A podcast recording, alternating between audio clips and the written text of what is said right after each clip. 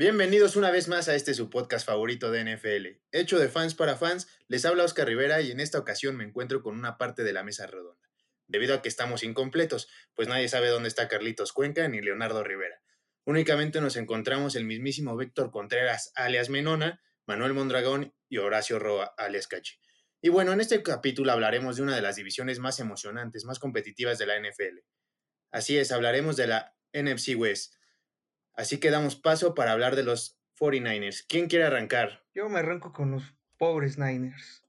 La verdad es que los Niners, su temporada se resume en puras lesiones desde pretemporada, con Divo Samuel fuera, Brandon Ayuk su primera selección de draft fuera, y de ahí comienza la cascada. En la semana 1 George Kittle y Richard Sherman, D. Ford descartado para toda la temporada, semana 2 que se viene este George, digo, este Jimmy Garoppolo, Raheem Mostert, David Coleman y Salomon Thomas. O sea, perdieron a su equipazo que traían, un equipo que venía del Super Bowl y que se desmoronó eh, gracias a sus lesiones. O sea, fue un equipo que por sus lesiones no pudo tener éxito, pero es un equipo que pintaba para repetir final de conferencia. Y la verdad es que es una, es una tristeza ver un equipo así, tan desmoronado por lesiones y más por, pues por estas nuevas, ¿cómo se puede decir? Este nuevo tiempo, esta nueva realidad que tuvimos por el COVID. No, no, no, y luego para terminarla de acabar, pobres Niners. Por, ¿cómo se puede decir? Restricciones de COVID en California, en Santa Clarita, no los dejan jugar en su estadio. o sea, pobrecitos de los Niners. Les tocó por todos lados. Todos les salió mal. De principio a fin. De principio, a fin, todo les salió mal. O sea, todo empezó desde febrero que pierden el Super Bowl y de ahí ya no pudieron recuperarse en nada. No fue su año. No fue su año. No fue su 2020. No fue su año. Fue un sí, no, y la verdad es que no hay mucho que rescatar de los pobres Niners más que su defensiva, que sorprendentemente con todas sus lesiones, la baja también de, se me olvidó de Nick Bosa, este, o sea, gracias, o sea, a pesar de las faltas de sus defensivos estrellas, pues pudieron terminar en una defensiva top 5 y creo que eso es gracias a su coordinador defensivo, este Robert Sale, que la verdad ahora es head coach de que ahora es head coach de los Jets.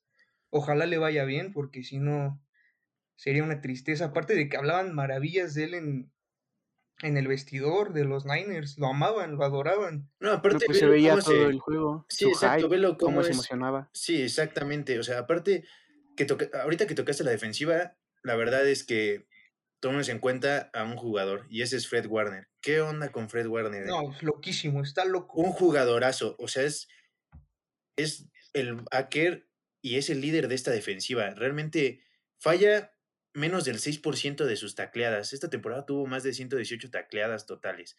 Dos intercepciones y un fumble forzado. Realmente es un, una bestia, es una bestia.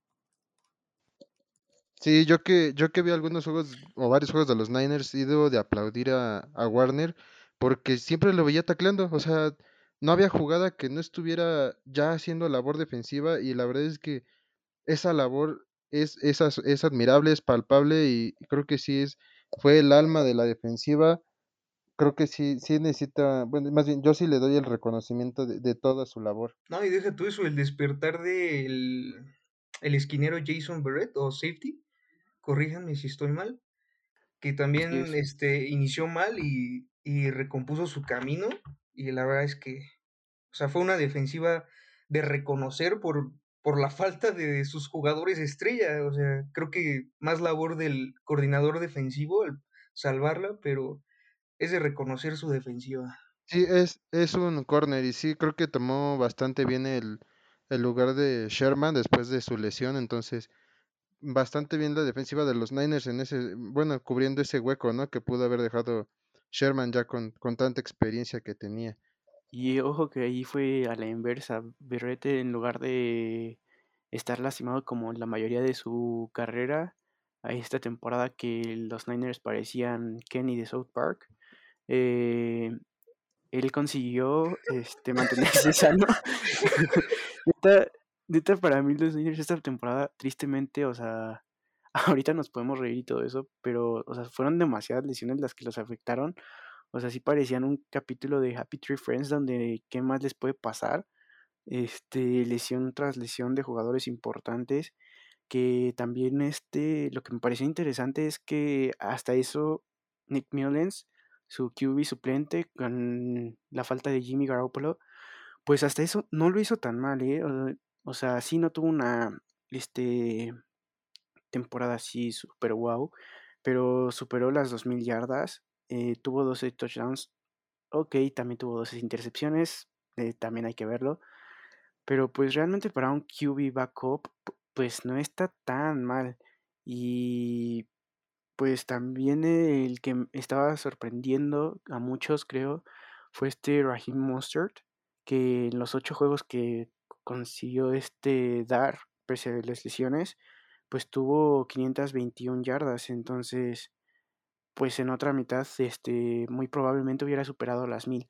Eh, aparte de que se lesionó a mitad de partidos o a inicios. o sea, hubiera, en esos ocho, que ya se los cuentan, también hubiera, hubiera hecho más. No los terminó. Sí, sí, sí, o sea, estaba eh, teniendo una temporada pues bastante destacable. Lástima que las lesiones no lo dejaron brillar, pero estamos hablando de un corredor que pues apenas la temporada eh, pasada empezó a brillar, pese a que ya tiene más años en la NFL. Antepasada, perdón. No, y qué bueno que tocaste el tema de corebacks, porque tomando en cuenta el coreback rating, ¿quién creen, neta, quién creen que es el mejor coreback bajo ese término de los Niners? ¿Quién creen? O sea, ¿quién creen que sea?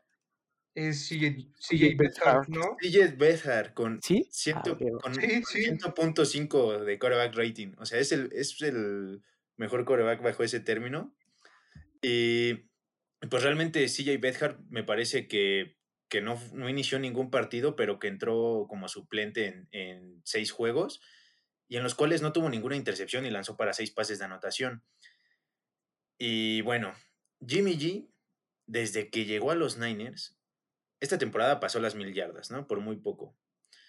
Pero desde que llegó a los Niners para la temporada del 2017 se ha perdido 34 juegos. Realmente las lesiones son un problema en este coreback. Y también es muy curioso todo lo que ha sucedido para el siguiente draft, ¿no? O sea, realmente los Niners hacen un trade con los Dolphins y y pues básicamente toman... Pero se niegan a soltar a Garópolo, ¿eh? Se niegan a soltarlo, pero ¿sabes qué siento que va a suceder ahí? Siento que, que va a ser el caso cuando Mahomes entró a la NFL, que todavía estaba Alex Smith, y, y va a ser así como que para que ir viendo bien qué onda con un coreback, pero es seguro que van a tomar un coreback. ¿Quién va a ser? No lo sabemos, porque los Jets pueden cambiar el rumbo del, del draft bastante cañón, pero bueno, ya hablaremos de eso en su momento. Y realmente me hace preguntarme si creen que los Niners están seguros con Jimmy G en, en, en como, como coreback. O sea, realmente él solo va a tirar rostro, ¿no? Él solo va a tirar rostro. Ya, es hermoso. Es, hermoso. Es, bellísimo. sí, sí. No, pues eh, creo que no. Y de hecho eso creo que se reflejó mucho en el Super Bowl pasado. Eh, ese juego lo pierden por falta de un QB. O sea, con las decisiones que estuvo tomando al, este, al final del juego, el cómo cerró la ofensiva. Con un QB mejor, yo creo que no le hubieran dado ese chance a Kansas de recuperarse. La verdad es que yo el problema que veo en los Niners es que no es falta de QB, sino es el sistema que maneja Kyle Shanahan, que es que necesitan un coreback un poco más movible, un poco más versátil, porque si se dan cuenta, o sea, su juego es corredores, este, Kittle, este, reversibles, eh, jet sweeps, o sea, ese es su juego de los Niners, y, usa Kyle Jusic, una pistola. sí, sí, sí. El mejor fullback de la liga, yo creo, en este momento. Sí, no, no, no. en cuanto a versatilidad. Sí. sí, no, claro. También yo creo que, mire, yo voy a destacar a un, a un jugador que fue el novato Brandon Ayuk, que a pesar de que se perdió y parte de la temporada, realmente mm, yo escuchaba y leí algunos eh, posts y algunos videos y donde cuando lo toman los Niners, pues los eh, varios eh, analistas decían que tenían mucha duda en cuestión a, al mismo jugador, ¿no? Por, por la productividad que podía tener. Pero realmente a mí me sorprendió el cómo jugaba las, las reversibles, también las yardas que ganaba después de los primeros contactos. Entonces, creo que a él Nos regaló una jugada increíble también cuando saltó al Ah, claro. defensivo. sí, Contra también. los Eagles, ¿no? En Sunday Night, Ajá. Sunday. La neta sí se vio muy bien. Sunday Night Sí. Football. Creo que Yo, sí. yo, yo escuché que agarraron a, a Ayuk por la comparación, ¿cómo se puede decir? Física, de talento con Divo Samuel. O sea, que buscaban algo parecido. Pues No. es que sí es un receptor que les estaba funcionando, ¿no? Sí, Sí. yo pues, si, si se mantienen sanos estos dos, ¿eh? La verdad es que No, ojo, si se mantiene sano todo el equipo. bastante fuertes para, para la ofensiva. Y al otro al que también quiero destacar es a, al corredor, a, a Jeff Wilson Jr., que siendo, no sé si el segundo o tercer corredor, también tuvo una gran, una gran este, productividad en, en cuestión de yardas, ¿no? Y creo que no jugó la, igual la mayoría de los juegos, porque por la misma rotación de las lesiones de los, de los pobres Niners y su hospital. Sí, pues básicamente en la posición de corredores tuvieron a Raheem Monster, a Jeff Wilson Jr., a Jamaica Hasty, a Jerick McKinnon y creo que ya, ¿no? O sea, realmente traían un festival ahí en, la- en, la- en todas las posiciones, creo, porque pues con este hospital, pues, pues digo, ya lo mencionamos y pues es básicamente por lo cual pues esta, esta, divis- esta, este equipo es un fracaso, ¿no? Puede ser un fracaso por todas las lesiones y se ve bastante afectado por lo mismo. Ahí yo también estoy en duda eh, de, de si es un fracaso, ¿eh? Porque, ok, sí terminan con marca perdedora, pero terminan 3-3 en su división, que es bastante competida, la verdad. Y Creo que yo con no todas las lesiones que tuvieron, con todas las lesiones que tuvieron, eh, medio sacaron a flote la temporada, entonces quizás por eso me atrevería a poner, decir que fue relativamente un éxito, porque pues este equipos que, que estaban más sanos terminaron en peores, este, con peor marca que ellos. Sí, yo también la verdad no les daría la etiqueta de, de fracaso porque, o sea, a pesar de todas las complicaciones, todo lo que ya dijimos, este, pues pudieron sacar a flote un equipo que a lo mejor por tantas cosas así, tú dirías, o sea, también cambiarse de ciudad para jugar y todo, tú dirías, no, pues están para el olvido, pero yo les daría el éxito por Robert Sale, que hizo maravillas, y por su ofensiva que realmente pues, no fue mala, terminó como la ofensiva 15 en general, y así que yo no les daría el fracaso. Fracaso su preparador físico. Sí, exacto.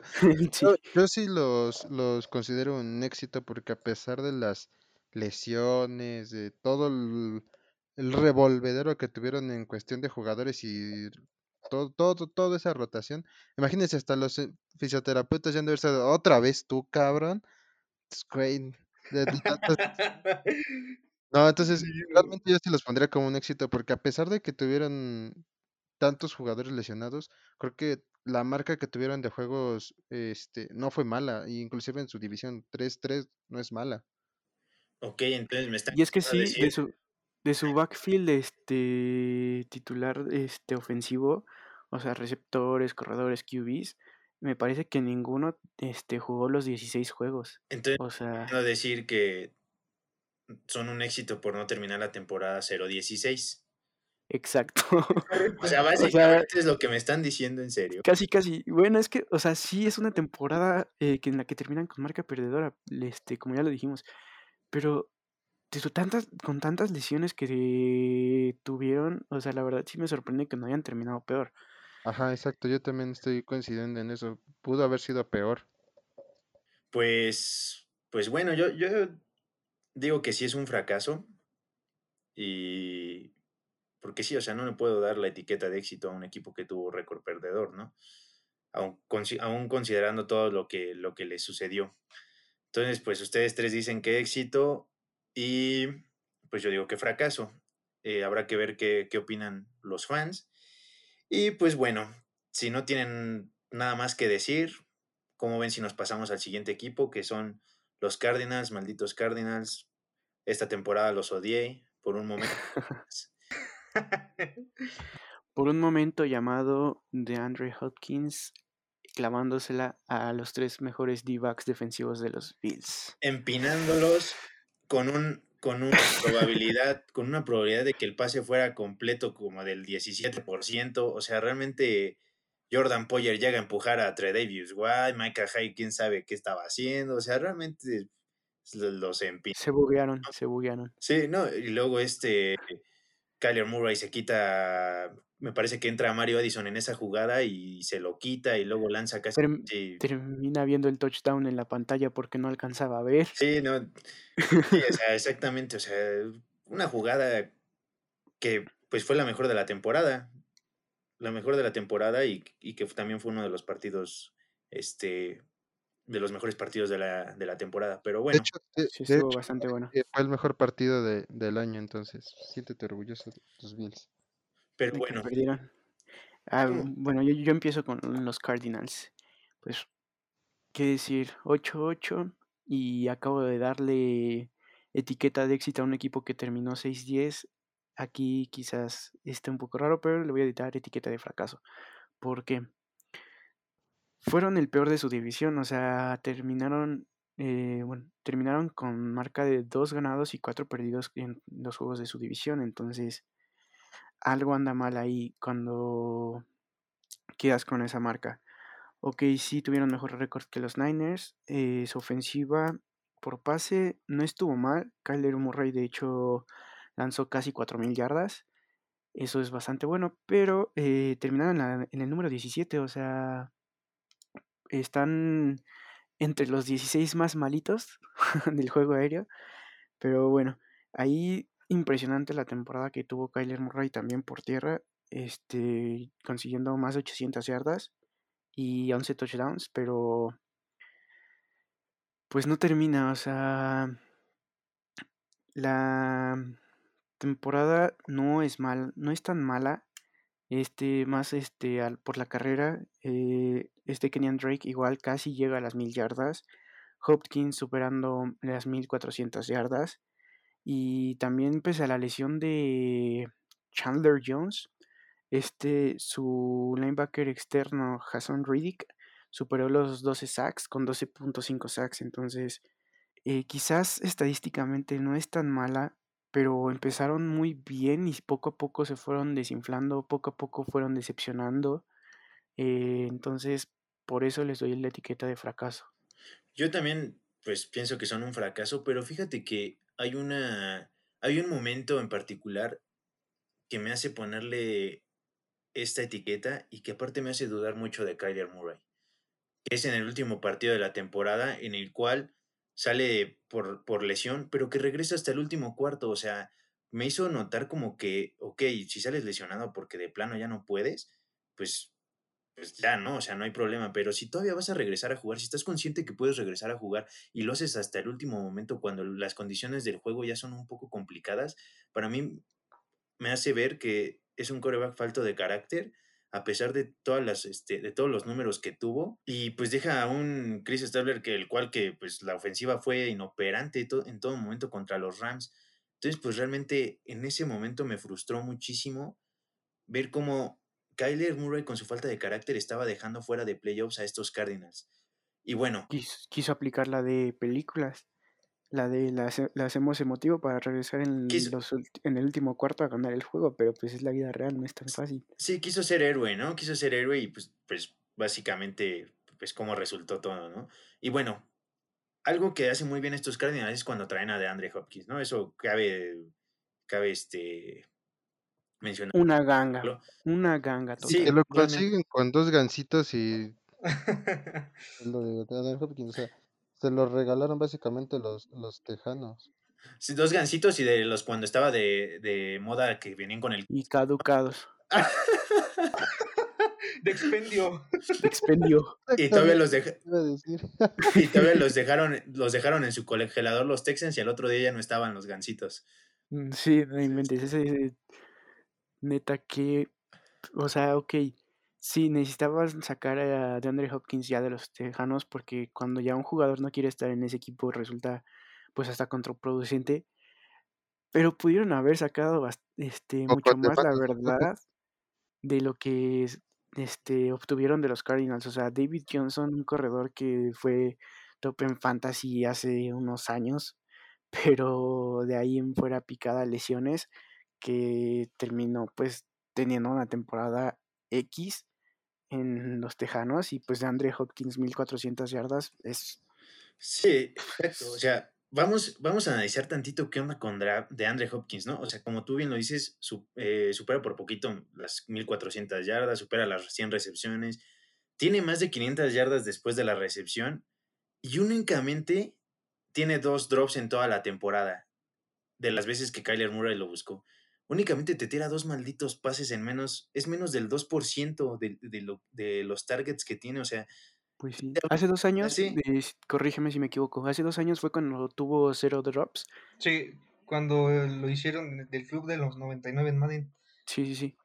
Pero O sea, esto, es es- un receptor bastante constante, ¿no? esto te habla de la calidad de receptor que tienes y que, Deja, o sea, déjalo constante, como dice Oscar, o sea, creo que es, es el mejor Déjalo hablar. constante y yo creo que es el mejor receptor de la liga en este momento.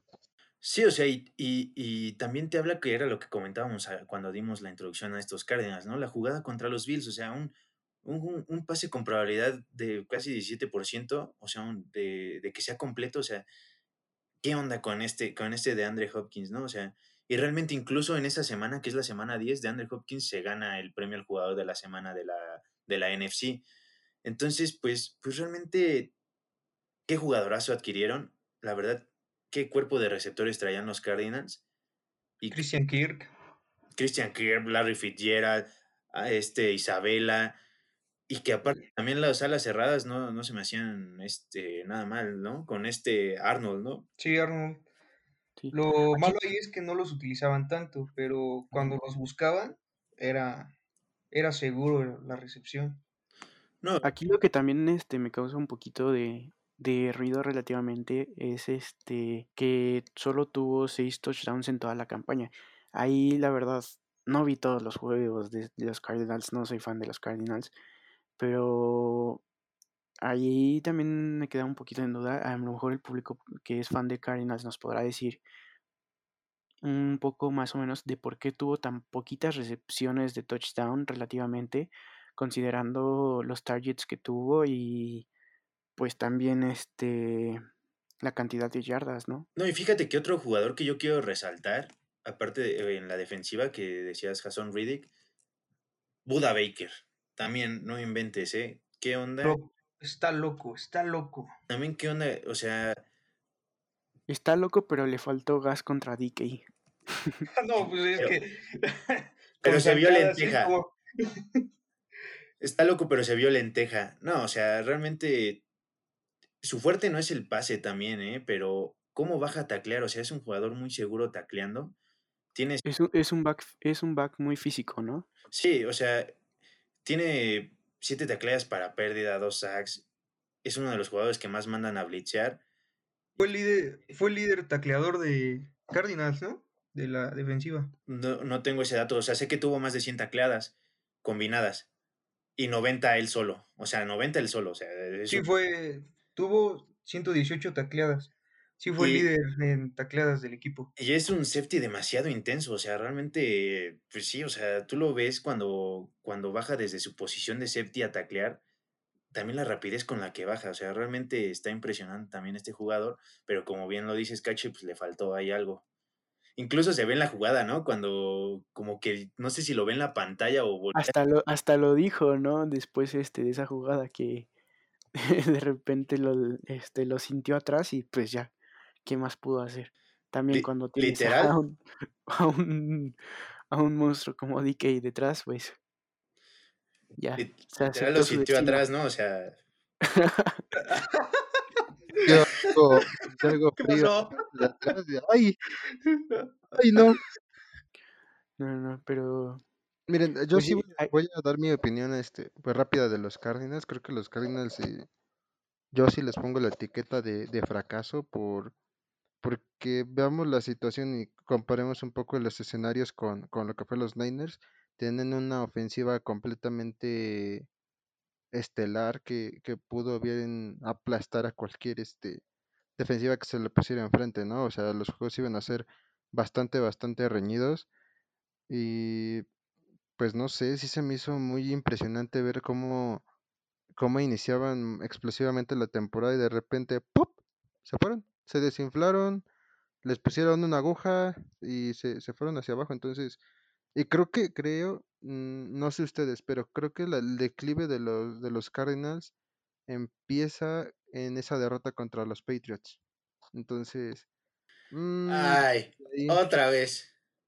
Otra vez tú, ya, ya. Otra vez tú, sí, ya, ya. Este se tiene que basar con tus patriotas. Me ya. van a- ya nos van a tachar. Sí, pues, eh, ok, a mí también me gusta hablar de los Patriotas, pero no, yo, yo en ese punto fue cuando vi el, el declive de, de los pues, a lo mejor porque fue el primer juego fue que La viste, ¿no? juego divisional con, con Seattle, en el segundo juego divisional contra, contra los Hawks, que ya sabían cómo jugaba Arizona y ya, ya no supieron cómo manejar las situaciones de ahí en adelante en el resto de la temporada. No, pues es que eso sí se reconoce, o sea, esa división es muy, muy competida. O sea, este, los Seahawks quedaron con marca de 4-2 en la división, los Niners y los Rams 3-3, y los Cardinals ahí fue donde estuvieron peor, quedaron 2-4. O sea, es una división bastante competida que pues se ha caracterizado su, este, estos últimos años por cerrar así al final de la temporada y pues sí, o sea, no la tenían fácil, pero nada más ganaron dos juegos de los seis de, de su división. Eso es como focos rojos, porque pues no puedes este a- aspirar a playoffs si vas a terminar con esa marca en, en tu división. O sea, no, no lo permite. Sí, no, o sea, no, no tienes este margen de error en la división, ¿no? Como tal, o sea, es. No, no tiene, o bien quedar 3-3 o bien tener el récord ganador entre la división, ¿no? O sea, no te puedes permitir ese 2. Dos, Sí, ese 2-4. Y sabes, para mí, la verdad, ¿cuál creo que fue este su declive? Donde empezaron a demostrar que pues esta temporada no iba para tanto. En, desde la semana 3.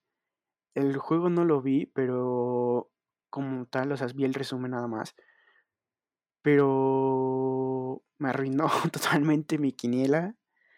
Pierden contra los Lions. Contra los Lions, o sea, pierden 26-23 y después este van a Carolina, bueno, juegan contra Carolina y lo pierden también 31-21, entonces desde ahí empiezan a tener problemas.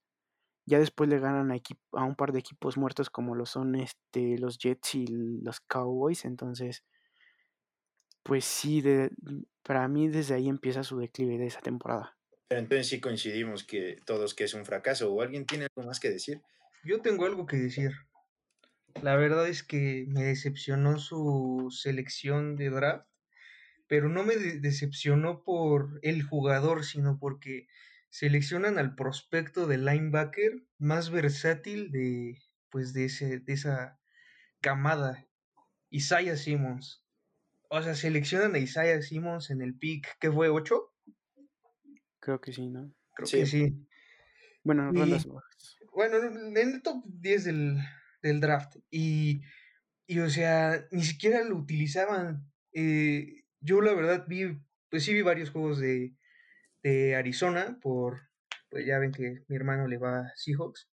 Y aparte, este, pues igual, o sea, siempre me llamó la atención ver a Kyler Murray porque, pues, a ver, me da, hasta me da risa verlo jugar porque pues, está bien chiquito. Digo, Parece la hormiga atómica. sí, sí, ¿Cómo sí, mueve sus corre- piernitas? y corre por su vida siempre. y- No, no, no. O sea, e- es un espectáculo verlo porque te entretiene. Pero, o sea, ese jugador así que tú veías el partido y decías, ¿dónde está Isaiah Simmons? ¿Dónde está el prospecto? ¿Dónde está este, el jugador versátil? ¿Dónde está el monstruo del colegial? De Y hecho, no sé si recuerdas que en un momento de la temporada, sí fue contra Seahawks, de hecho, el juego contra Seahawks que ganan, en el cual les mencioné, este, bueno, ¿y qué onda con Isaiah Simmons? A Isaiah Simmons. y aparece eh, que- que- ajá, que, pero, o sea, justo, justo les mando el mensaje de qué onda, o sea, saben algo está lastimado porque pues la verdad no los había seguido tanto en ese momento y en eso entra y hace eh, la intercepción que les da la victoria casi casi. Sí, sí, sí, o sea, y un Isaiah Simmons que no lo utilizaban, yo creo que yo creo que esa semana contra Seahawks fue el punto en el que dijeron, pues hay que utilizarlo, ¿no? Y este y lo utilizan y hubo un momento en el que estuvo en nominaciones para el defensivo novato del año. O sea, yo creo que si hubieran confiado en él, en, en su potencial, pues hubiera sido un gran, una gran arma en la defensiva. Ahí creo que no se supieron adaptar tanto como el, él como jugador y los coaches, este, fue como un momento en el que, pues, ok, tengo un jugador que puede hacer tantas cosas que no sé qué ponerlo a hacer. Entonces terminan sin este, explotarlo en ningún lado en un principio. Entonces, creo que ahí también fue parte de eso, porque incluso este, un error en la semana 1 fue este, por el que lo mandan a la banca y pues ya ahí fue donde empieza a desaparecer un poco, reaparece ya contra Seattle. Sí, no, la verdad es que una un desperdicio ahí pues sí, es un total fracaso Cardinals porque muchos les veíamos el potencial hasta pues de pasar bien a playoffs y, y hasta cierto punto muchos los hypeaban en que podían quedarse la división. No, pues de hecho. a Rams y a Seahawks y a Niners. En su momento, en su momento eran mi Black Horse. Terminaron decepcionándome. o sea, me hicieron quedar mal. Todos en nuestra quiniela pusimos de caballo negro a Cardinals, ¿no? Bueno, la mayoría. Era, su underdog, no, no me acuerdo cuál era el mío, pero creo que mi underdog fue Atlanta, entonces, pero. Ah, no, ya me acordé quién era mi underdog. No, si lo digo se van a burlar de mí. Te queremos escuchar, te queremos escuchar, date. Los, los Jacksonville Jaguars. ¡Ah! ah. Pero underdog para llevarse el primer pick, ¿no? Pero. No, sí, ese sí lo hubieras ganado. Oye, pero, pero bueno, o sea, eso que dicen de Asaya Simmons, la verdad es que sí es, sí es curioso porque realmente sabemos que es un jugador que no solo puede jugar de linebacker, ¿no? Incluso en Clemson le hacían el mix de entre safety y linebacker. Entonces, sería un jugador que bien te podría jugar un níquel sin problemas. Sí, no, rapidísimo, este, cubriendo en pase a la perfección.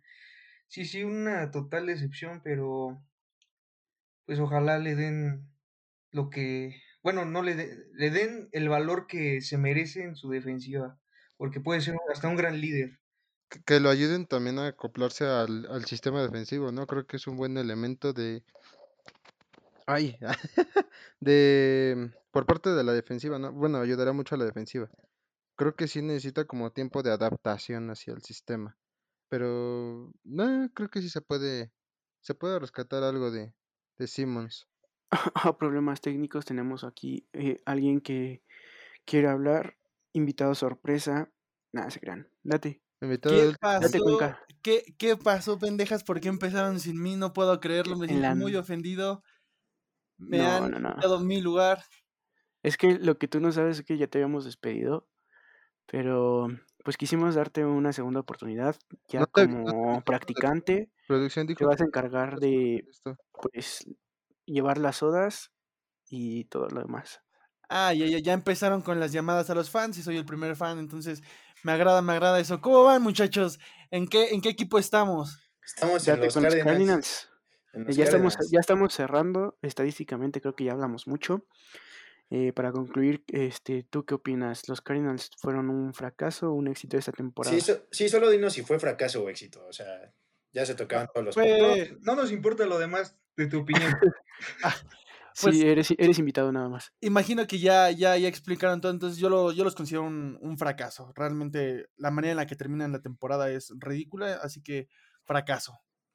Bueno, bueno, pues este, danos chance, que ahorita yo estoy de aquí modulando el, el podcast Cuenca, entonces danos chance. Y pues bueno, ya que todos dijimos que es un completo fracaso esto, este equipo, pues vámonos con los Rams. Y yo me voy a arrancar con los Rams. Bueno, considero éxito a estos Rams, puesto que después de que la temporada pasada venían de no calificar a, a playoffs, pues esta temporada lo logran. Y estamos hablando nada más y nada menos que de la mejor defensiva de la liga, de la jefa choncha del cantón un equipo conformado la temporada pasada por John Jones. ¿La qué? La jefa choncha del cantón. La jefa choncha del cantón. Frase cuarentona, vamos. La gorda.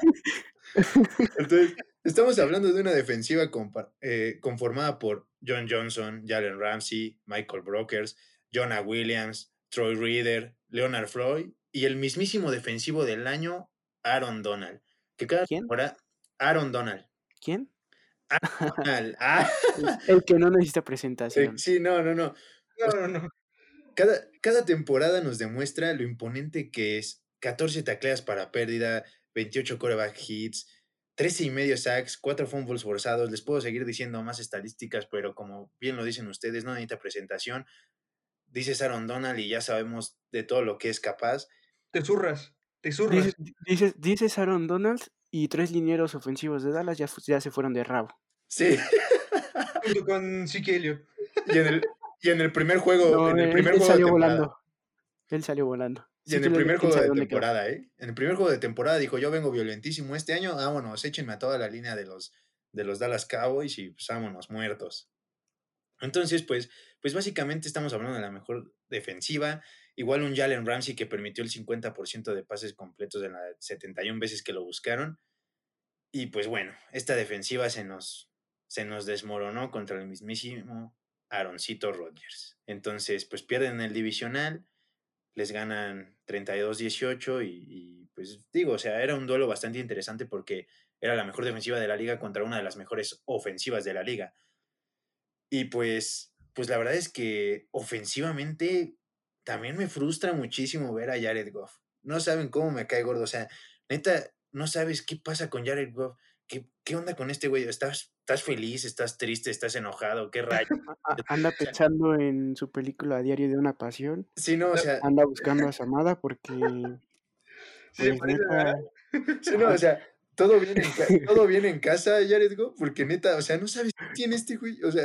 Pero es que es Oye, irónico, o sea, lo que, se me, lo que se me hace irónico con él es que lo, lo, ve- lo ves jugar, te frustra verlo jugar, o sea, lo, lo ves y dices, no manches, o sea, si, si piensas, o sea, este, este güey es malo, pero el problema no, no recae en eso, o sea, ya lo ves estadísticamente y pues no, no está tan mal como uno piensa, entonces te hace cuestionarte más de qué es lo que está mal, o sea, si, si tú lo ves jugar se ve mal, pero estadísticamente no, entonces, ¿en dónde queda ese punto en el cual es malo o no? Entonces, a mí me confunde un poco, hablaré un poco también de ese jugador porque, o sea, no sé, no lo entiendo la verdad qué pasa con él en estas temporadas.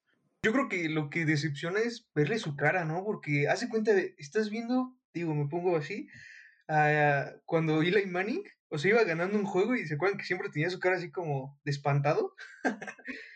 Pero, o sea, le veías la cara y así como bien serio, sus labios todos secos, eso la verdad me chocaba verlo porque así, o sea, lo veías así hasta pálido, decías, no, este amigo se está zurrando de miedo. Parece vampiro, ¿no? O sea, o sea, parece vampiro así pálido, o sea, como que o sea, no sabes qué onda neta con él. Pero ahí, este, pienso lo mismo que, que el Cache, o sea, viendo sus números, pues no, no es malo, o sea, no, no es malo, solo falta apoyarlo.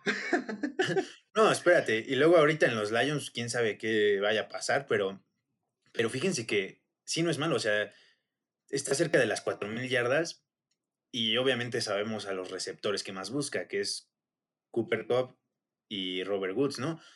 O sea, Cooper lesiones locas cop. Sí, o sea, de los pases que lanza es buscando el 50% a estos hombres, a Robert Woods y a Cooper Cup. Y ambos estuvieron cerca de las mil yardas. Entonces, también esta ofensiva estuvo bastante complicada en la posición de corredor porque traían ahí un mix completamente, pues, no sé, no sabías qué onda, ¿no? O sea, estaba Darrell Henderson, Malcolm Brown y Cam Akers. Y que afortunadamente para estos Rams, casi al final de la temporada, logran encontrar a ese corredor que parece ser que va a ser el titular la siguiente, la siguiente temporada, que es Cam Akers. Despertó en la semana 12 y, y, que en menos juegos, tanto como corredor inicial como juegos jugados, hizo más yardas que Henderson. Bueno, hizo una yarda más, pero, pero pues... Pero ojo, ahí también tuvo como siete acarreos más. Y también en, en su rotación, hasta en su rotación y todo eso que tuvieron los Rams, terminaron en la posición número 10 eh, de juego terrestre. Entonces, tan malo no fue tampoco. Sí, no, no fue malo, pero el mix es complicado, ¿no? Más para, para, el, para el fantasy, no sabías qué onda. pero, pero bueno, y, y, pues no queda tampoco nada que decir de Sean McVay, que desde su llegada como head coach a este equipo no ha tenido una temporada perdedora. Pero bueno, yo ya hablé mucho. Y en una división así de competida, entonces eso también hay que reconocérselo mucho, ¿eh? Aparte de que es joven, o sea, es un head coach relativamente joven, tiene jugadores más grandes que. No relativamente, es joven. Más bien sí es joven. Tiene jugadores más este viejos más veteranos que él. Más veteranos en el americano que él, así de fácil. Exacto. Bueno, miren, yo, yo, es momento de que el becario brille un poco, entonces, miren, realmente yo creo que Jared Goff en realidad a veces se le carga mucho la mano. No considero que él sea el mayor problema de los Rams, pero tampoco considero que sea el salvador o sea el quarterback que le dé victorias al equipo. Realmente creo que es un quarterback que mantiene la estafeta para llenar el espacio que deja la posición, para poder desempeñar un papel regular que en algunos momentos puede brillar, en otros puede ser el mismo Copaque, pero no creo que sea el jugador que realmente influya en, Pues ya ni se las va a dar tampoco. Sí, exacto, sí, o sea... Ya está castigado a Detroit. Totalmente, me parece un castigo a Jared Goff lo que le están haciendo, se me hace un mariscal de campo que no merece eso, pero bueno, hablando ya un poquito de la temporada anterior, creo que el mayor problema de, de este equipo es el cómo se enfrenta a los juegos, porque hay que recordar que su peor momento llega en el juego contra los Jets. O sea, un partido que realmente era ganable debido a la defensiva que venían manejando y una ofensiva estable. Pero entonces en este momento evidencian cuál es su talón de Aquiles y es la manera en la que preparan los juegos. Realmente yo sí creo que el problema, si, no es Sean McVay, sí el cómo están tomando el plan de juego previo. Realmente la manera en la que están eh, planificando cada juego, pues es diferente, siento que no están tomando ciertos puntos importantes. Otro hay que recordar que también contra Miami sucede lo mismo, un partido sumamente defensivo, pero que al final del día la defensiva no puede cargar totalmente con esto y la ofensiva tarda en tomar ritmo. Así que este equipo depende mucho de lo que haga la gran defensiva que formaron, que bueno, por ahí la secundaria se, se desarmó un poquito eh, en la agencia libre, pero ya será tema, tema de próximos capítulos. En conclusión, creo que este equipo necesita mejorar la manera en la que está preparando sus partidos para poder atacar los puntos débiles de los equipos y que no sea un, un, arma de doble filo. Pero ofensivamente, ¿no? Sí, ofensivamente. Defensivamente son unos monstruos que digo, dejaron ir a sus jugadores más importantes, bueno, no importantes, sino a los backs este, este John Johnson tercero y, ay, ¿cómo se llamaba? Ah, que se apellaba Hill. ¿Troy Hill? Troy Hill. Troy Hill. Ajá, los dejaron ir ahorita en agencia libre, digo. Pensé que por un momento ibas a decir Troy Bolton. Vamos, a cantar, ¿no? Este, aunque ahí, este, también sabes que, que les va, siento que aún así les va a ayudar esta temporada, es que su pass rush, o sea, su pass rush está muy, muy naco, muy cañón. Entonces eso de cierta manera compensa un poco su peso este, de los backs. Entonces ahí quizás no van a ser una defensiva tan buena como la pasada probablemente, pero van a seguir siendo una defensiva top. Y aquí lo interesante se vendrá esta temporada con un QB como Matthew Stafford. Miren, yo para para concluir rápido lo de, pues lo de los Rams, creo que yo los voy a etiquetar como un éxito. Creo que tener a, una de las defensivas top 1, top 3 de la liga, ya es una, una em, pues labor muy palpable, ¿no?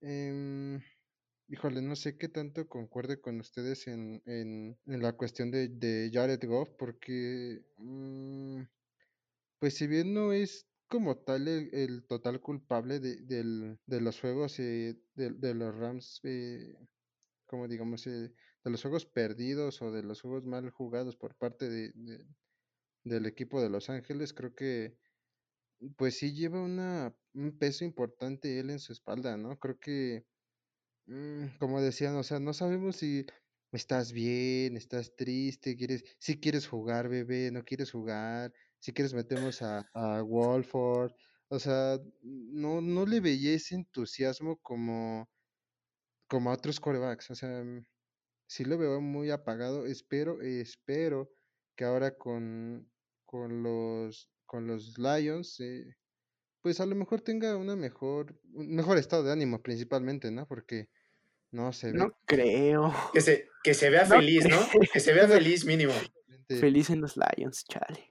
Y pues este, pues sí, creo que ahí sí concuerdo con, con Cuenca, creo que no prepararon bien los, hay juegos que no prepararon bien, o sea, hay juegos que los planearon con las, con los pies, que, o sea, perder con los Jets, o sea, le quitas el invicto a los Jets, hazme el favor, Mm, creo que eso ya, o sea, ya desde ahí empezó a hacer dudar demasiado, demasiado de, del staff de coacheo, no solamente de los jugadores, ¿no? Creo que ya incluía mucha parte de, de los coaches, que, ojo, voy a excluir a, a Sean McVay porque, pues a su corta edad, o sea, nos lleva 10 años a nosotros, 9, 8 años, y está siendo un head coach de un equipo profesional, creo que mm, sí es algo bastante, bastante, pues es de celebrarle, porque pues, la neta sí, ya, ya quisiéramos nosotros estar en su lugar, ¿no? Sí, totalmente de acuerdo. Realmente considero, regreso al mismo punto de los Jets, pero porque es el punto más bajo que toca este equipo de los Rams, pero el más alto lo encuentran en playoffs. Entonces es ahí donde se muestran las dos caras de la moneda. El equipo realmente de los Rams funciona de la siguiente forma. Totalmente el juego recae en lo que pueda hacer la defensiva, en la presión que puedan meterle al mariscal de campo contrario y en que la ofensiva haga lo necesario, las jugadas importantes en el momento importante. O sea, en este partido, recordemos que de, de playoffs contra los, contra los halcones marinos, contra Seattle, pues John Wolford inicia el juego y en las primeras jugadas nos los noquean, nos los mandan al hospital, tiene que entrar Jared Lo Goff, que- desnucaron. Exactamente. Y, entra Jared Goff, que también venía lesionado, y realmente sus números son sumamente discretos. Son, tiene nueve pases completos de 19 intentos, 155 yardas y un touchdown. Pero ¿qué sucede? Que estas jugadas, estas yardas no son yardas muertas, no son yardas en jugadas que, de relleno realmente, sino son jugadas claves en el momento que necesitaba lanzar, lo hace y lo hace bien. Entonces, estos son los Rams. No creo que veamos a los mismos Rams la siguiente temporada debido a que Matthew Stanford va a estar en el equipo, pero sigo creyendo que el pilar de este equipo es la defensiva y que la ofensiva nada más necesita hacer lo necesario en el momento importante para que funcione. Para mí, en conclusión, es un éxito. No, y dejar a Cam Makers de corredor 1, no, es una bestia. Esa es su, su primera entrada a la ofensiva. Pero para mí igual son un éxito y como saben, pues es, es mi equipo de closet de siempre. Todos son tus equipos de Todos closet. son tus equipos. ¿Sabes lo que iba a decir? Son mis Ya habías, ya habías dicho que los Seahawks, Ah, después ah, que nos- los dice Bills. Villamelones, Ay, ¿cuándo imagínate. dije los Bills? No, no, no. Ya, ya, ya. Uno ya no sabe. Te sabes mejor la historia de los Bills que Oscar, imagínate. Sí, no, incluso yo tengo. Yo tengo. Incluso, incluso tú lo consultas para datos. Oye, No, yo, ¿qué pasó este año? Yo tengo mensajes de, de Manu, ¿eh? No manches tus Bills. Este. yo quiero pertenecer a la Bills Mafia. ¿Qué Ay, hago? no digas mentiras. No, no, no, Me- no. mejor Manu reventó una mesa que Oscar en la primera victoria de playoffs contra Colts. Mejor Fake Bills Manu. Mafia. No reventé sí. una mesa, pero reventé una silla. Yo no bebé. Por otra cosa. y en mi casa, ¿no? Reventada de silla. Bueno, Pero bueno, eh, concordamos que es un éxito estos Rams. Estos Rams, y pues nos pasamos, sí, creo que sí. pasamos con los Seahawks. Y Nada más, nada más quiero hacer un paréntesis. Lo, puedo, lo, lo quiero dejar en la mesa todavía como un 80% seguro. Por ahí no me sorprendería que los Rams repitieran la seña de los bucaneros y jugaran en su casa el siguiente Super Bowl. Nada más lo quiero dejar así. Mm, interesante, pero no. Yo creo, yo creo que van a ser. Yo creo que sí van a ser muy competitivos con Matthew Stafford porque literal lo que le hizo Sean McVay a Jared Goff es como Andy cuando llega a Buzz Lightyear y, le- y tira el bote de basura a este, Ya no te a quiero. este Goody. Ya no quiero verte nunca más. Ah, eso es. ya no quiero verte nunca más y vámonos. Pero bueno, pasemos con los Seahawks. Con los Seahawks. ¿Quién va a arrancar con los Seahawks? ¡Bron! Yo, yo me arranco con, con los Seahawks de toda la vida. Eh, Ayer es este. el Seahawk, campeón de no la- me la sabía. Ya era Tampa de Ya, closet. Ya aquí- eh, aquí cuando está diciendo el que es Ram de Closet. Aquí en, aquí en directo ya escuchamos Closet. cómo admitió que sí es Seahawks. de closet. Chale, me decepcionas. No, no, no. La traición, la decepción. uno lo dice de, de cotorreo, ah, chavos. Bueno, va- vamos, chale, vamos, vamos con los con los campeones de la de la división, los Seahawks, que pues para mí son, fueron un equipo bastante irregular. O sea, veía unos Seahawks de Super Bowl, luego veía unos Seahawks de fondo de, de tabla de nacional, entonces, híjole, realmente les podría dar la etiqueta de de éxito si es que no, si es que no fuera por, por cómo de repente aflojaban los juegos, ¿no? Ustedes, eh, ustedes mismos lo veían. El resumen del, del para mí, de, de la temporada de los Seahawks es a DK Metcalf, así que cuando le hacen un fumble, a tres yardas de anotar. A DK Metcalf soltando los pases fáciles, pero atrapando otros más.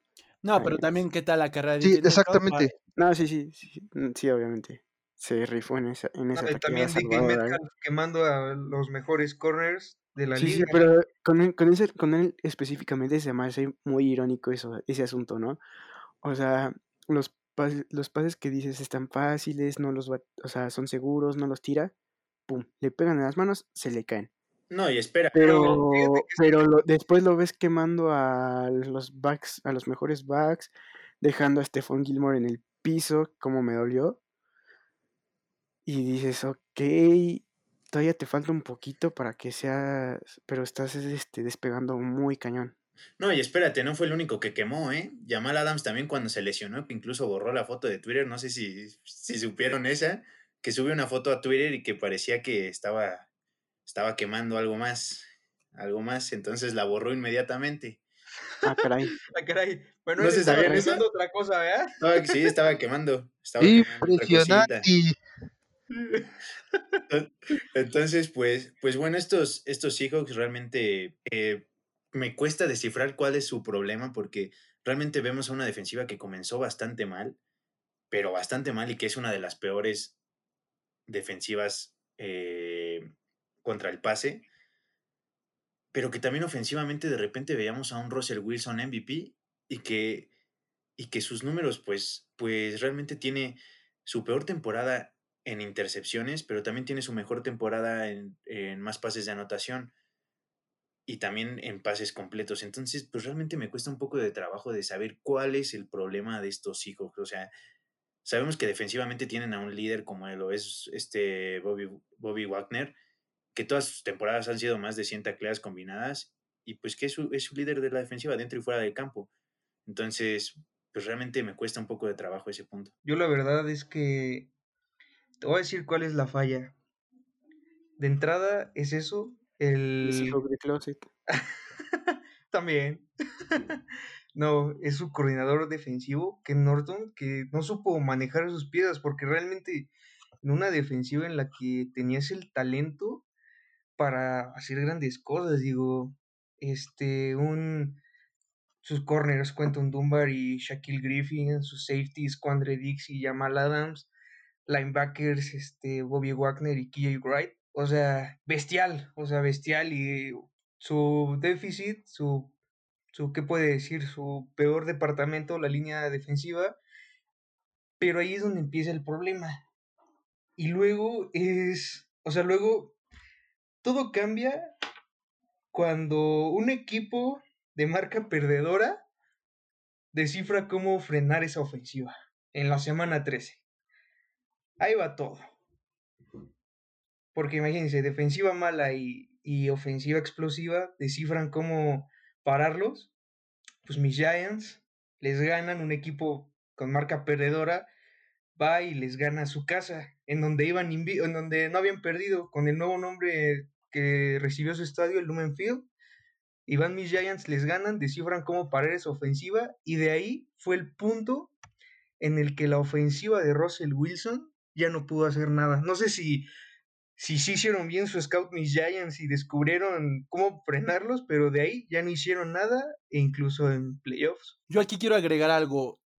El equipo que se vio con que fue afectado de inmediato debido a la falta de aficionados son Seattle. Realmente el aficionado número, el jugador número 12 pesó, pesó mucho su ausencia, pesó mucho que no estuviera. Sabemos que Seattle en casa es peligroso, es un equipo dominante y realmente este, este sí es un equipo difícil y extraño de analizar porque hay que tener en cuenta algo, o sea, Seattle inicia de maravilla jugando con una ofensiva espectacular, dominante, pero con una defensiva realmente horrible, una, una defensiva que no sabía cómo detener lo que estaba sucediendo a su alrededor.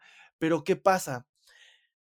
Después de las primeras siete u ocho semanas, los papeles invierten y la defensiva empieza a cerrar muy bien. O sea, hay que tener en cuenta esto, como ya lo, ya lo hablamos antes. O sea, tenemos jugadores como Jamal Adams, Quadros Diggs, Bobby Wagner y el, y el dinero defensivo Carlos Dudlap, que realmente cierran de muy buena forma, pero entonces la ofensiva se cae. Yo lo que creo, el mayor error es que generan mucha dependencia al cómo está jugando el coreback. En este caso es Russell Wilson. Cuando tú generas esta dependencia es porque sabes que al menos hay una defensiva que para sus malos juegos puede responder por él, pero no lo está haciendo, no, no puede meter las manos. Entonces, entras en una mala racha, el jugador disminuye efectivamente su nivel.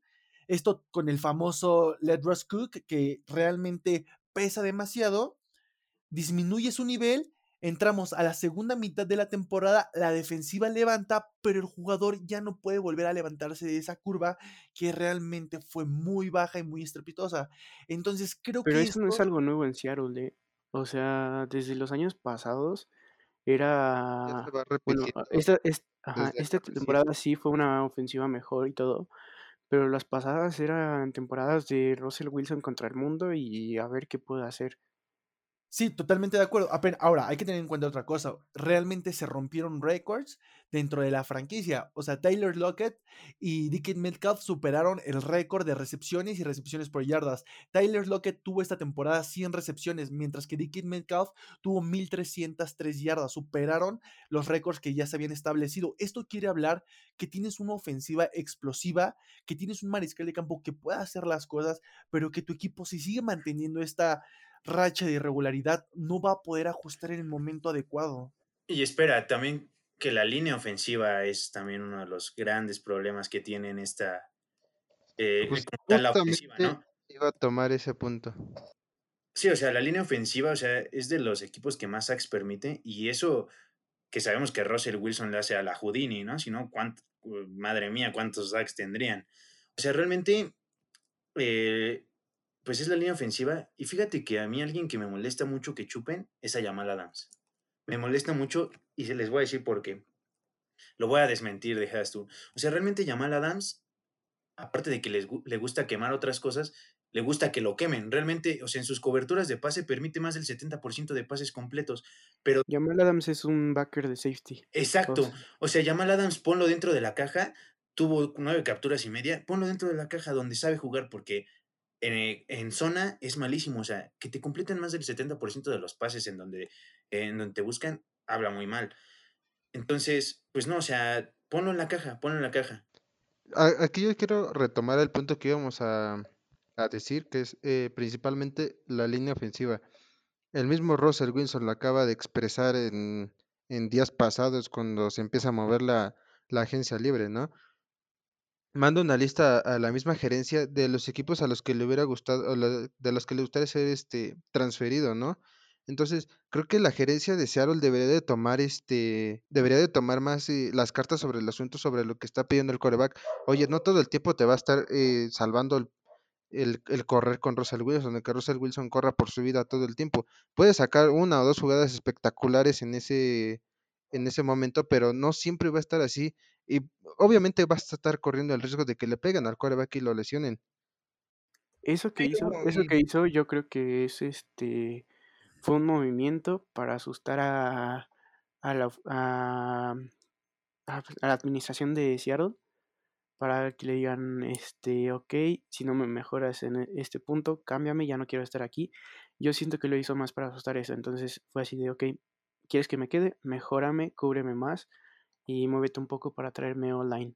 También creo que, fue más por eso. También creo que Seattle pecó de, pecó de confianza y pecó de costumbre, porque realmente nosotros estamos acostumbrados a ver un Russell Wilson que se está moviendo constantemente detrás de la bolsa.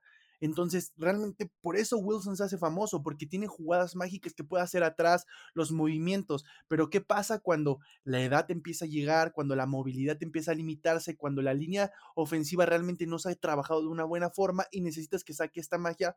Pues el jugador poco a poco empieza a quedarse dentro de la bolsa, no tiene la misma movilidad, ya no puede realizar los mismos pases en movimiento y pues es aquí donde efectivamente viene la baja de, de, de calidad.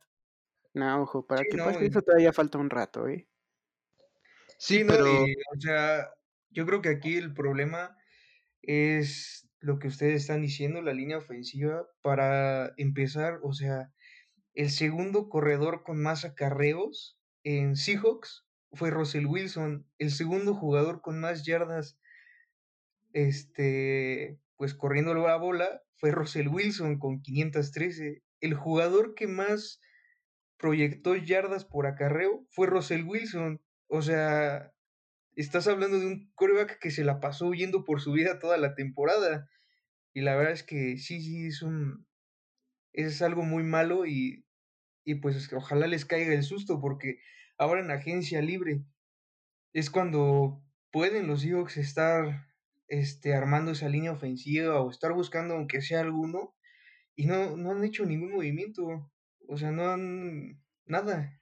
sí, porque, mira, lamentablemente meter a los Seahawks en pláticas de ver a quién escogen en el draft, desmiéntanme el dato, pero solamente tienen tres picks, tres picks en este año. O sea, Y- ¿Qué y no va- tienen de ¡Vámonos!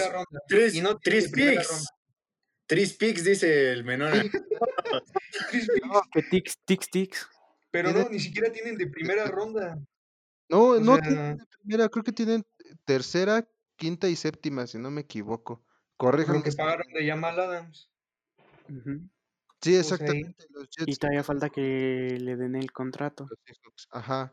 Pero Entonces, bueno, también creo que lo que abre paso eh, también a una temporada tan buena de DK Metcalf y de Lockett que superaron ambos las mil yardas. Metcalf tuvo 1300 y algo me parece. Es eso, que Russell Wilson se la pasa corriendo por su vida y la ventaja que tiene es que corriendo puede poner buenos pases y pues sus receptores consiguen desmarcarse, consiguen esa ventana y pues es donde consiguen avanzar más también. No sé ustedes, pero yo noté, miren, a mí la NFL me gusta muchísimo porque puede suceder lo mismo. Seattle tiene uno de sus mejores momentos en la semana 16 con un triunfo contra los Rams 29. Este triunfo les da de inmediato el campeonato de su división por primera vez desde el 2006 y, en la quin- y es el quinto en la era de, Pete- de Peter Carroll. Pero, ¿qué sucede entrando a playoffs? El Mismo- Peter Carroll. O sea, se me fue. se me fue. Uno no se puede equivocar. Peter Carroll. Así le digo yo, así le decimos los, los amigos. Ya yo le digo el viejito mamón, déjenme en paz. Así le digo yo. No creo. call, me, call me Pete. Ah. Hasta El aquí mi aporte. Ca- El, Hasta aquí. el, el Pete que es el QB, que al QB, el se contagia, se contagia. Ya me contagiaste, ya no sé qué iba a decir. El cacho ya quiere aplicar como en golpe bajo cuando, cuando se mete el codo. Ya, sí, ya quiere aplicarla con Pete Carroll. No, no. El, el Pete Carroll es este. Ya saludó el cacho. Ya Irónico. saludó. No, no, no, ya, déjenme, déjenme terminar. Que es irónico que es el head coach más este de mayor edad en la NFL. Y yo veo otros más acabados. Pues sí, Bueno, oye, en- o Sean Payton. Oye, pero agradezco que esta temporada le hayan puesto cubrebocas porque si- con lo cómo se la pasaba con su chicle, ¿eh? Ya, Ay, sí, qué desesperante es ese punto. Pero se No, lo no, no. quitaba. ah, Se lo quitaba y lo veías. ¿Cómo no los ¿Cuántas veces lo multaron? pegados ahí con tanto chicle? Bueno, nada más para concluir mi punto ya de Pete Carroll, se, me fue, disculpen. Pues creo que es lo bonito del NFL, que en este momento, en la semana 16, Seattle consigue eso, pero entrando en el juego de playoffs, sucede todo lo contrario. Para esa instancia yo ya veía a un Russell Wilson cansado, desgastado, evidentemente preocupado por la presión, y ya no, ya no es que ya no veíamos el mismo Russell Wilson, es a lo que voy. O sea, por ahí mencionaba antes que si hay un desgaste y hay que tener en cuenta que los golpes pasan factura en la NFL y lo pasan más rápido de lo que creemos. Por eso, evidentemente, la vida promedio de un jugador dentro del NFL disminuye muchísimo. Entonces, creo que si Seattle no ajusta pronto este pequeño error que tiene, va a terminar con la carrera de un mariscal de campo que es o puede ser en algún momento Salón de la Fama. Sí, no, deben de protegerlo porque si no, se nos va a acabar pronto. Como bien lo dices, ya se veía en playoffs desgastado, cansado, frustrado de cierta forma. Sí, no, no. O Que sea, también en eso ha mejorado este Russell Wilson, o sea, de cómo llegó que era un QB más corredón, o sea, no totalmente un tipo Lamar, pero sí corría en más ocasiones. Ahora ya corre más inteligentemente, ya se cubre, se cuida más. Entonces, eso, quizás por eso es que todavía sigue teniendo buenos números y está sano, porque con la línea que tiene, si estuviera como en las primeras temporadas, seguramente podría este, lastimarse en cualquier momento y ser un este un QB co- corredor que se lastima de nuevo y no dura. Mira, no, y hay que, y hay que, este, de Russell Wilson, que desde que yo lo empecé a ver jugar, creo que eso es de lo que yo más le he admirado, que a pesar de que arriesga mucho en jugadas así por, por, por correr, por correr por su vida, eh, son raros los golpes que le llegan a dar, a excepción de ese de Clay Matthews que me lo borró del mapa en esta final de, de conferencia, o sea, hay, hay jugadas que son, que son este, excepción en, en Russell Wilson en donde pues son es, es muy raro que le peguen, o sea, pónganse a ver los videos de, de, de las jugadas en donde corre y yo sí admiro cómo su forma de cuidar su físico porque se desliza a tiempo y no se expone de más en, en cuestión física. no, y ahí te va un dato, este, desde que llegó a la NFL, nunca se ha lesionado, nunca se ha perdido juegos por lesión. Sí, yo nunca he visto que se pierda un juego y pues si es que se lesiona trata de jugar como esté. Pero bueno, eh, si alguien tiene algo más que decir, que lo diga ahora o calle para siempre. Y pues, ¿quién? quién Su fracaso. Ah, no, sé. yo, digo que, no, no hemos dicho, no hemos Yo dicho. yo digo que es un éxito, pero me estaba inclinando por fracaso porque ya también lo, cuántas veces los hemos visto en playoffs y no, no más nada después de... Creo que lo podemos, lo Yo también porque como, los como los Packers, ¿no? Un éxito, pero como proyecto son un fracaso. Pues es que sí los veían como la nueva dinastía y terminan decepcionando otra vez. Pero yo también los voy a dejar como éxito. Igual me iba a inclinar por el fracaso, por el hecho de que pierden en contra los Rams en casa. Sí fue en casa, ¿no? Pero bueno, contra su ri- rival divisional cuando le acababan de ganar hace dos semanas. Entonces, por eso estuve también dudando, pero lo voy a dejar como éxito. Pues No, bueno, pero ese partido lo hizo defensivamente los Rams, o sea, No, sí, sí, sí, sí, sí, o sea, también. éxito o fracaso, Manuel. Yo, yo. Ah, ¿quién? ¿Quién va? ¿Quién va? Manuel, Becario, Manuel, becario, silencio, por favor. Manuel, Manuel, claro, Manuela, Manuel. Manu, Manu, fracaso o éxito. Éxito, mis Seahawks de toda la vida. Menona, Menona. Pa- Para mí son un, son un éxito. Ya les dije, como proyecto son un fracaso, como tem- temporada 2020-2021 son un éxito. Cuenca. Para mí son un fracaso, pero si Pete Carroll hubiera abierto la temporada, sería un rotundo éxito. Piti para los compas. Entonces, No, sí, sí, sí considero que son, un, que son un fracaso realmente y pues hay muchas cosas que tienen que ajustar, muchas cosas que tienen que trabajar para poder sacar este equipo adelante. ¿Se han dado cuenta que Cuenca a todos los líderes divisionales les dice fracasos? Sí, sí, sí, como que Sí, si no eres campeón de Super Bowl, eres un fracasado. como, Ya Pero bueno. discutimos ese tema un buen rato. Pero bueno, eh, pasemos a la pregunta ráfaga que, como bien ustedes saben, cada capítulo tenemos, tenemos esta pregunta. Entonces, en esta ocasión eh, la, va, la va a decir Víctor Contreras, alias Menona. Así que, por favor, Menona, haznos tu pregunta, por favor. Bueno, mi pregunta, amigos, eh, para el día de hoy es, ¿ustedes creen que es necesario que Carlos Cuenca siga en el podcast? Ah, pasadísimo de lanza. Ah, Pasadísimo de lanza. La mejor, la Mira. mejor pregunta. Mira, mira, el, el problema de la edición ya no lo ahorramos, eso ya está solucionado. Y la Del otra- del y la ya otra lo pregunta- sustituimos. Eh, no lo sé, no lo sé. Vamos a Y la otra pregunta es, ¿alguien sabe dónde está Leo Rivera?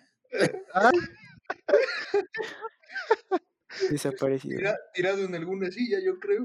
Flotando en el mar por ahí, borracho. Otra vez, este, ya cambió el, el orden. Ahora todos estábamos iguales. Ahora él está en el escalón de practicante. Vas, Menona, dinos tu pregunta. Mo. Nah, no es cierto. Ahora sí. No te creas. Pregunta, miren, me hubiera gustado que si estuviera la mesa completa para, para hacer esta pregunta, pero ahí les va. Mi pregunta es, ¿por qué jugadores que son muy talentosos en colegial y que se pintan como, como una bomba para, para, para la NFL, para jugar en un nivel altísimo en, en el profesional, ¿por qué terminan siendo un fracaso o una decepción? Miren, quiero empezar con, con- contigo, Oscar, para, para tú que estás siendo hoy el, el modulador. Eh, pues mira, Menona. Para empezar, le hiciste mucho de tensión, hiciste muchas pausas, entonces todos estábamos así de, ya dila, ya dila, ya dila.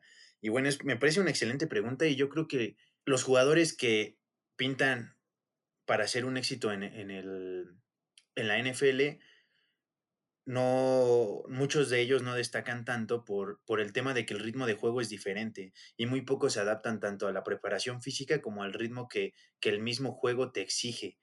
Entonces, yo considero que básicamente es eso, el ritmo es totalmente diferente al, al del colegial, te, te encuentras con, este, con rivales más físicos, donde muchos, este, muchos otros aspectos como, como la fanaticada, los estadios, este, la- las preparaciones, las pruebas, todo, todo cambia. Entonces, por eso yo creo que muchos jugadores no se adaptan a, a esa forma de juego. Y aparte también no olvidemos que muchos otros se van por otros rumbos y pues tienen problemas, digámoslo así, psicológicos y por eso decepcionan tanto en la, en la NFL. Sí, yo también eh, creo algo similar. O sea, aparte de que eh, muchos no se adaptan al sistema de la NFL, que pues ya es un nivel todavía mucho más competido que en los juegos colegiales. O sea, ahí ya, pues culpa- por eso está prácticamente el draft. O sea, te seleccionan entre infinidad de jugadores que hay en las ligas de colegiales. Entonces, pues es- ahí es top de top. Y aparte también creo que pues en muchas ocasiones pesa la veteranía de los que ya llevan varios años este, jugando al nivel profesional. Entonces, creo que influye eso. Y además de que muchos este, que pintan para cosas tan buenas a veces no consiguen destacar en un principio porque los seleccionan equipos que tuvieron marcas pésimas las temporadas anteriores. Entonces tienen de- Sí, defectos. nombres, pero ya me estás diciendo de alguien en específico. No, no, no. Le voy a dejar sin nombres, pero o sea, eh, eh, llegan a un equipo desarmado en donde buscan ellos también este, pues ser un foco de, este, ah, se me fue la palabra. O sea, sí, el centro de ¿La atención? atención, ajá, que despegue y haga brillar el equipo, pero a veces eh, no están tan bien rodeados de talento que eso lo impide un poco. Yo, yo tengo este, la misma idea que ustedes. Creo que pesa mucho el, pues el entrar en un nuevo sistema, el entrar, este, pues sí, a una nueva, ¿cómo se puede decir?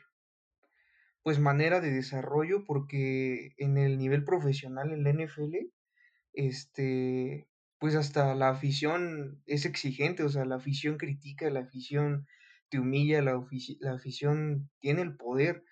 Y yo creo que eso es lo que pesa mucho. Como yo sí voy a poner un ejemplo este, de mi equipo. En 2015, en, en el pick 9, este, seleccionan al tackle izquierdo Eric Flowers, que la verdad, o sea, era de los mejores prospectos, sino que es el mejor de tackle de ese año.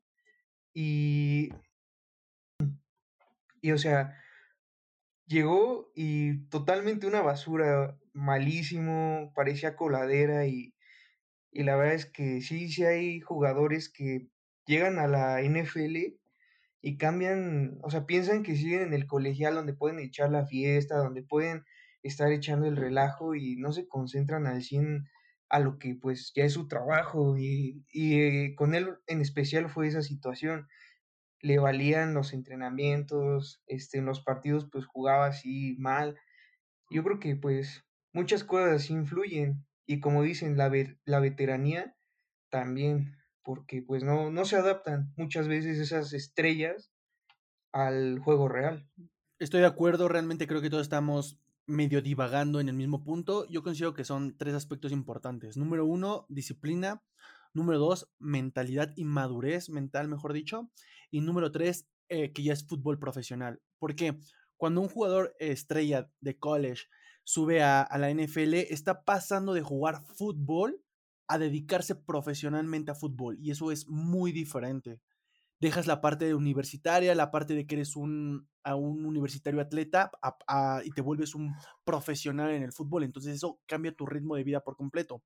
Número dos, la mentalidad, la madurez mental de los jugadores cuando llegan a este nivel. Realmente sabemos que un quarterback, un, un jugador estrella, quien sea, sube entre los 21 y los 23 años. En ese momento de tu vida, el tener una carga de superestrella, una carga de expectativas sumamente alta, te puede hacer saltarte ese escaloncito de trabajar por las cosas y ganarte tu lugar en el equipo que te selecciona. Realmente si eres un, jugador que te selecciona en los primeros cinco picks, sabes que fuiste de los cinco mejores de entre 200 y tantos jugadores. Así que eso te eleva más todo lo que ya traes desde antes.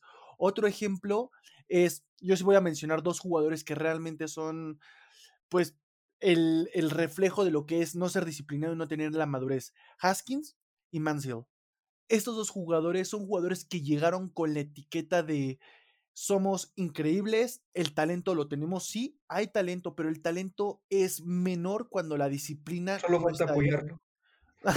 No, no, o sea, No, entonces pues la clásica frase que creo que es la que ibas a decir, de que la disciplina tarde o temprano superará al talento.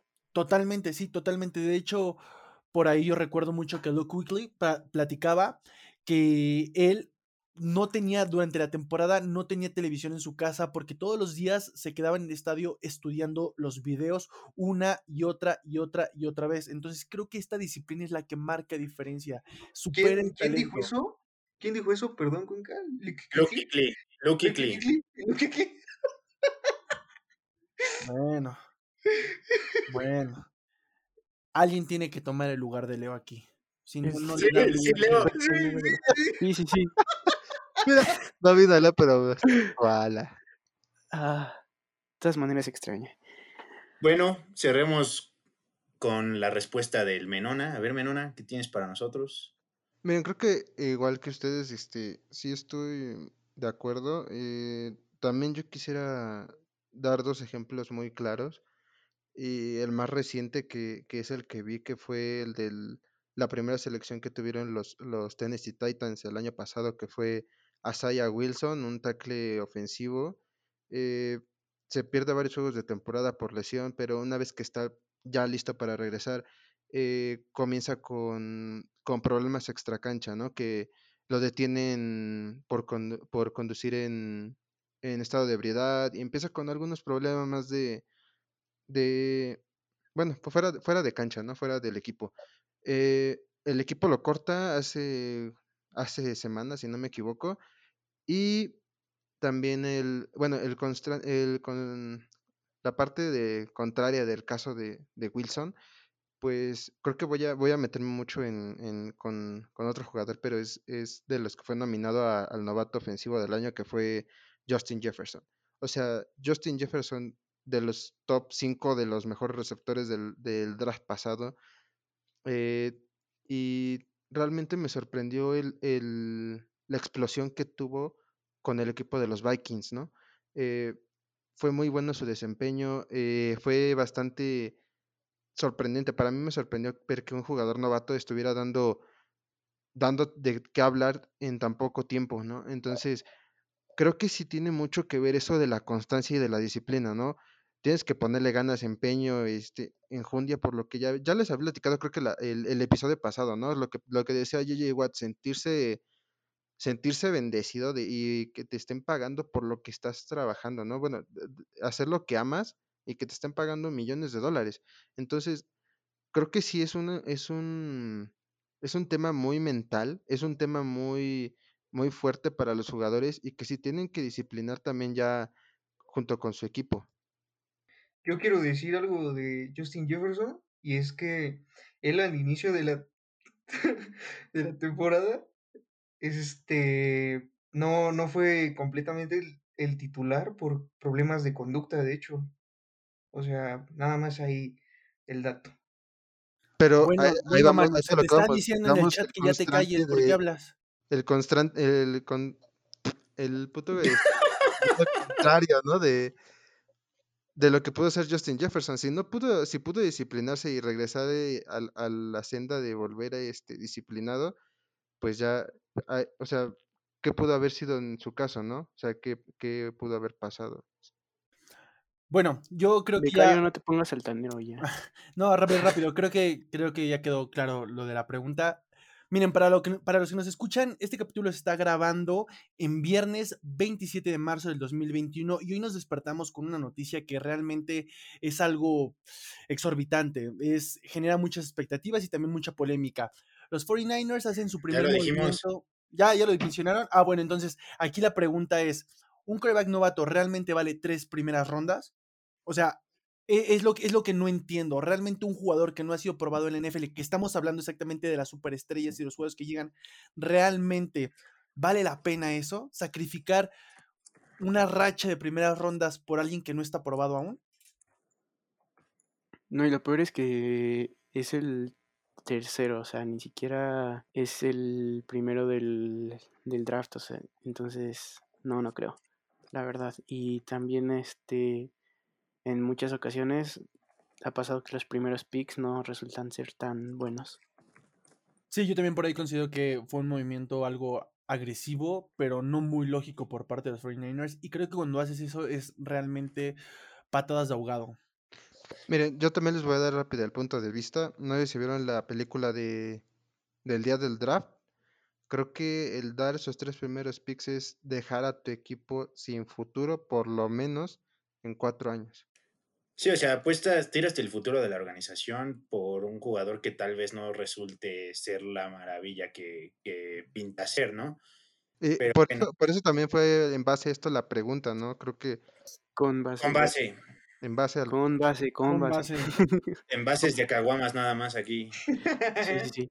No, Eh, no antojes, culero. les va a pasar, les va a pasar. les, va a pas- les va a pasar como a Trubisky, a los Niners, ya verá. Sí, no, no. Pero bueno, si ya nadie tiene más que decir, pues hemos llegado a la final de, al final de este capítulo. A la final. A la final, A, a la apreciada final. a la apreciada final. Hemos llegado al final de este capítulo. Ya saben, ustedes pueden debatir de los temas en- de los que hablamos en este capítulo en nuestro grupo de Facebook, la tercera conferencia oficial, y también síganos en nuestras redes sociales. En Instagram aparecemos como arroba la, la guion bajo tercera conferencia y en Twitter como arroba la tres conferencia. Muchas gracias y que estén bien. Bye.